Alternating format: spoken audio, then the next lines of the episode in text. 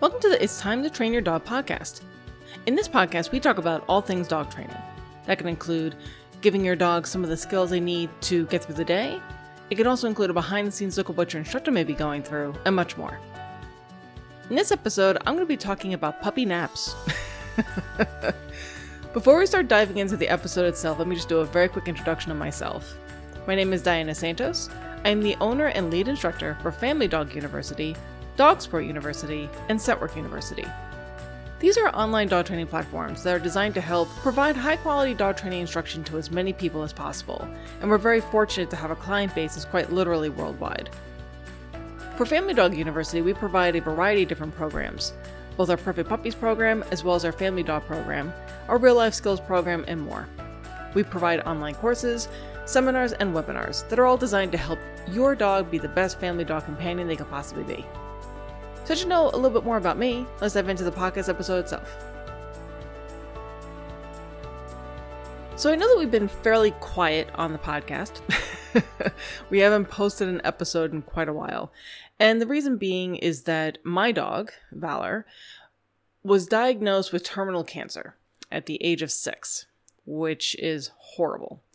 And we were given a prognosis of two to four months and treatment options really just didn't exist. Eh, the types of things that we would be able to do to try to prolong his life when you do a cost benefit analysis of what is involved with the treatment itself, how much limitation is that going to have on him, so on and so forth, it just wasn't an option for us. So he basically went immediately from one day, he's my happy, bouncy, wonderful boy who can do anything, to we're in hospice, basically.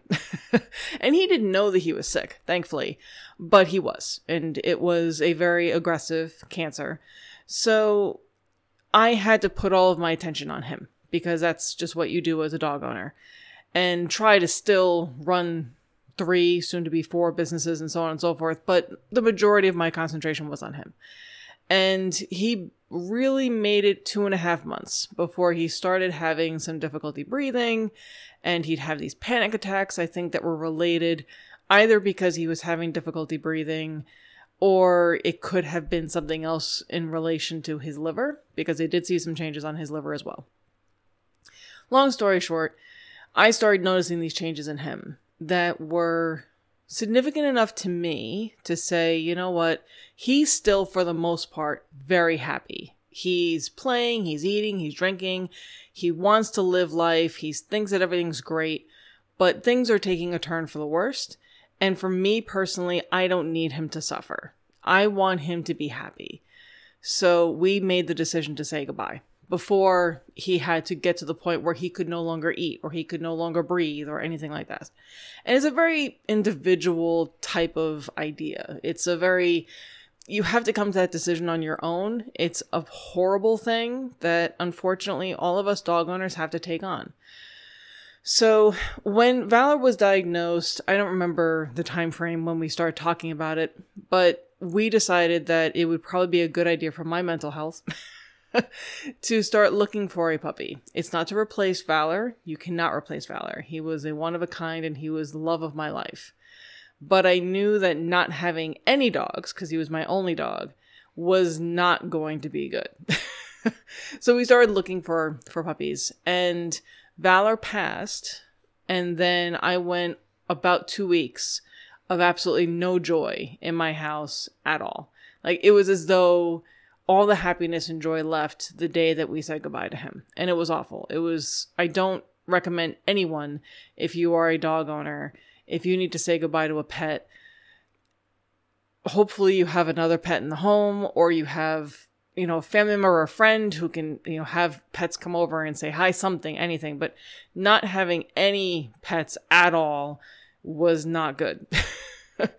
Fast forward to about, a, I think it was the third week roughly thereabout. I had made previously an appointment to meet a puppy, and my husband and I traveled to where the puppy was located so we can meet the puppy together and determine whether that was going to be a good fit. And it was. He was a fabulous puppy. He was absolutely just sweet and smart and adorable. And then I mentioned sweet. so we came home with a puppy And this is what I wanted to talk about in this episode was the importance of puppy naps. And you could may be able to hear it in the background, but there are puppy snores at this very moment.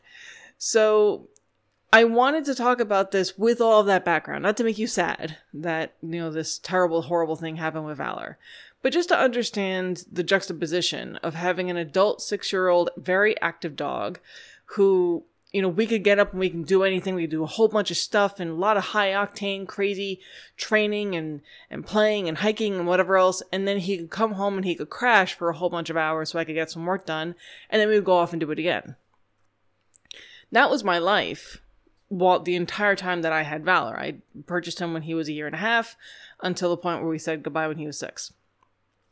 I then bring home this tiny little bundle, six week old puppy. and that's not how they operate. They operate needing to nap a lot. And they can't train for insane amount of time. You know, it's if you can get 5 minutes, it's a lot because butterfly. and also just their brains are just it's too much. It's too much stimulus. And they also need a potty. A lot because they have little tiny baby bladders.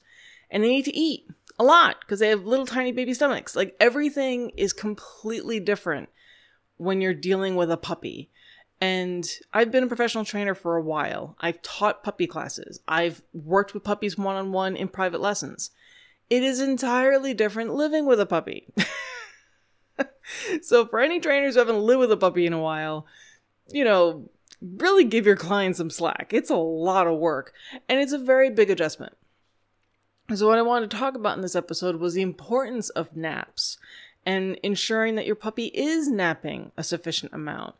Because if you start noticing that your puppy is getting really bitey or really barky, or they just want to pick up everything with their little baby mouths, and they just look as though they're like a hurricane on four little legs, it's probably because they're overtired and they're overstimulated. And I saw this with my puppy, and his name is Archer where I was just trying to do too much. And it was just too much for him. So he would start getting wild eyed. his little lipstick would come out. He would want to hump everything, and everything had to go in his mouth. And this sweet, endearing, wonderful little puppy just turned into this terror. And I was like, good lord. Now, now again, Doberman puppies do have a reputation of being little Hellions. You know, they're called Dober sharks for a reason. And they're not easy puppies by any stretch. But this was like taking it to another level.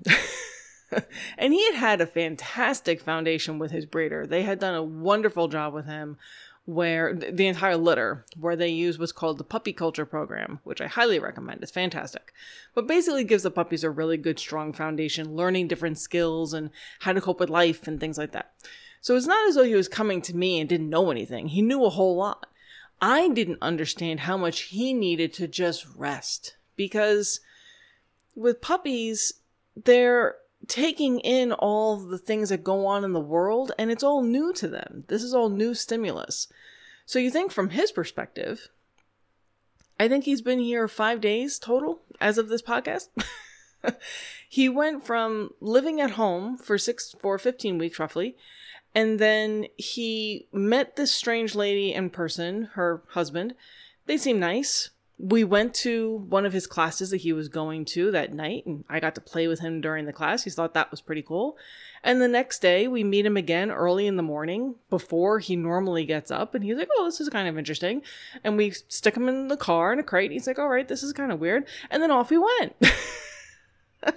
so just that alone, we have to really understand, like from the puppy's perspective, what is happening? Like that's a lot of things for them to take in. And I didn't have any expectations. All I wanted to do during that trip was get him home. Now that meant 15 hours total of travel time with lots of potty stops and things like that.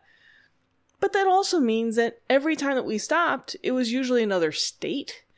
And he would come out and be like, what's this? and it's that can be startling for adult dogs.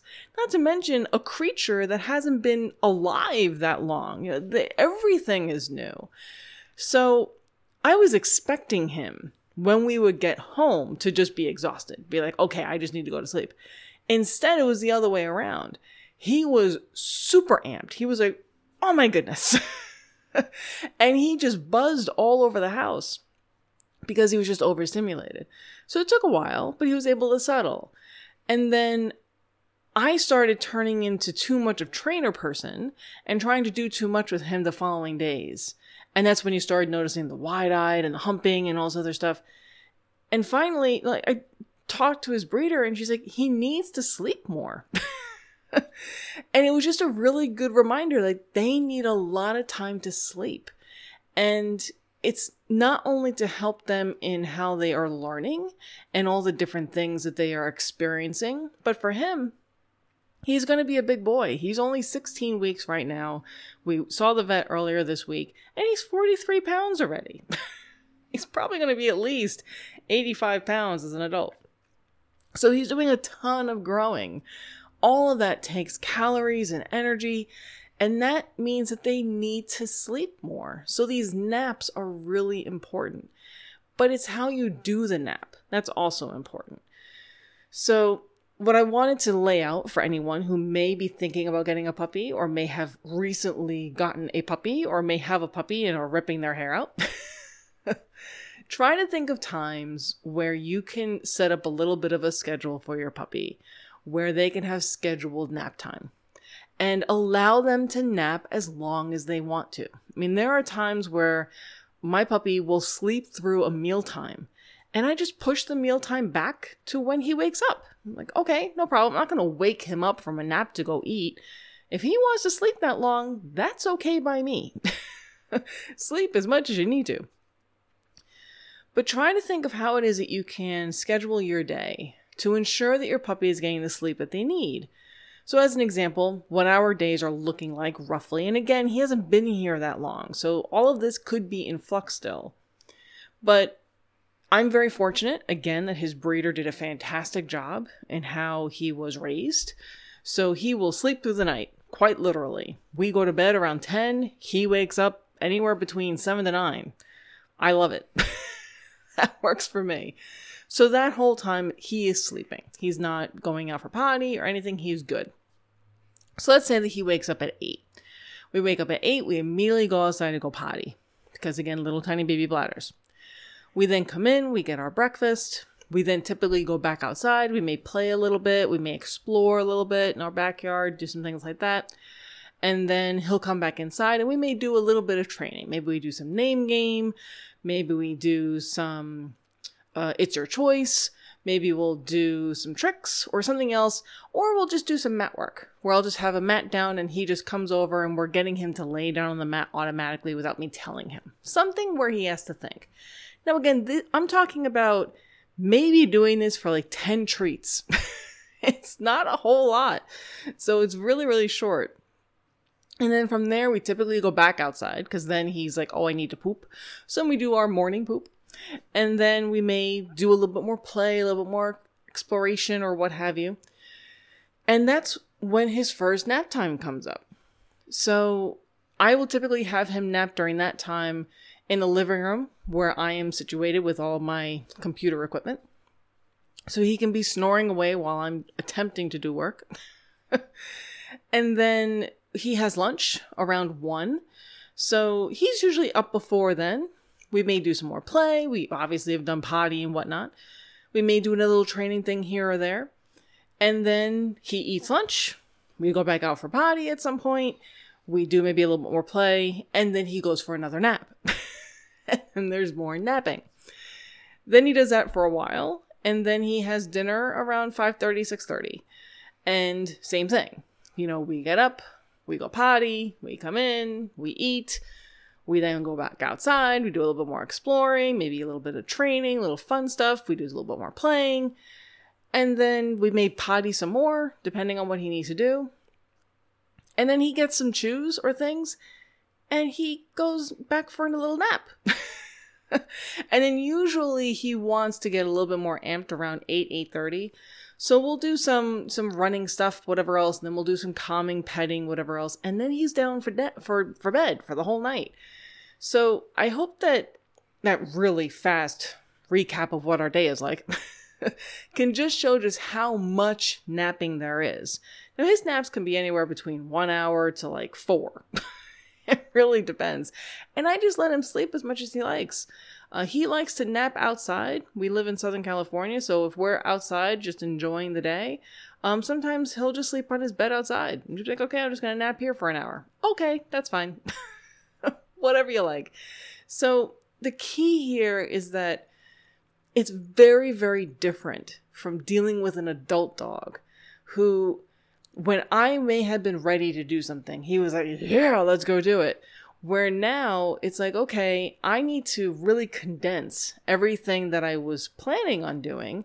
It can't be that long. It can't be that intensive. It can't be that crazy. And I also have to give him time to just sleep, where he is just sleeping.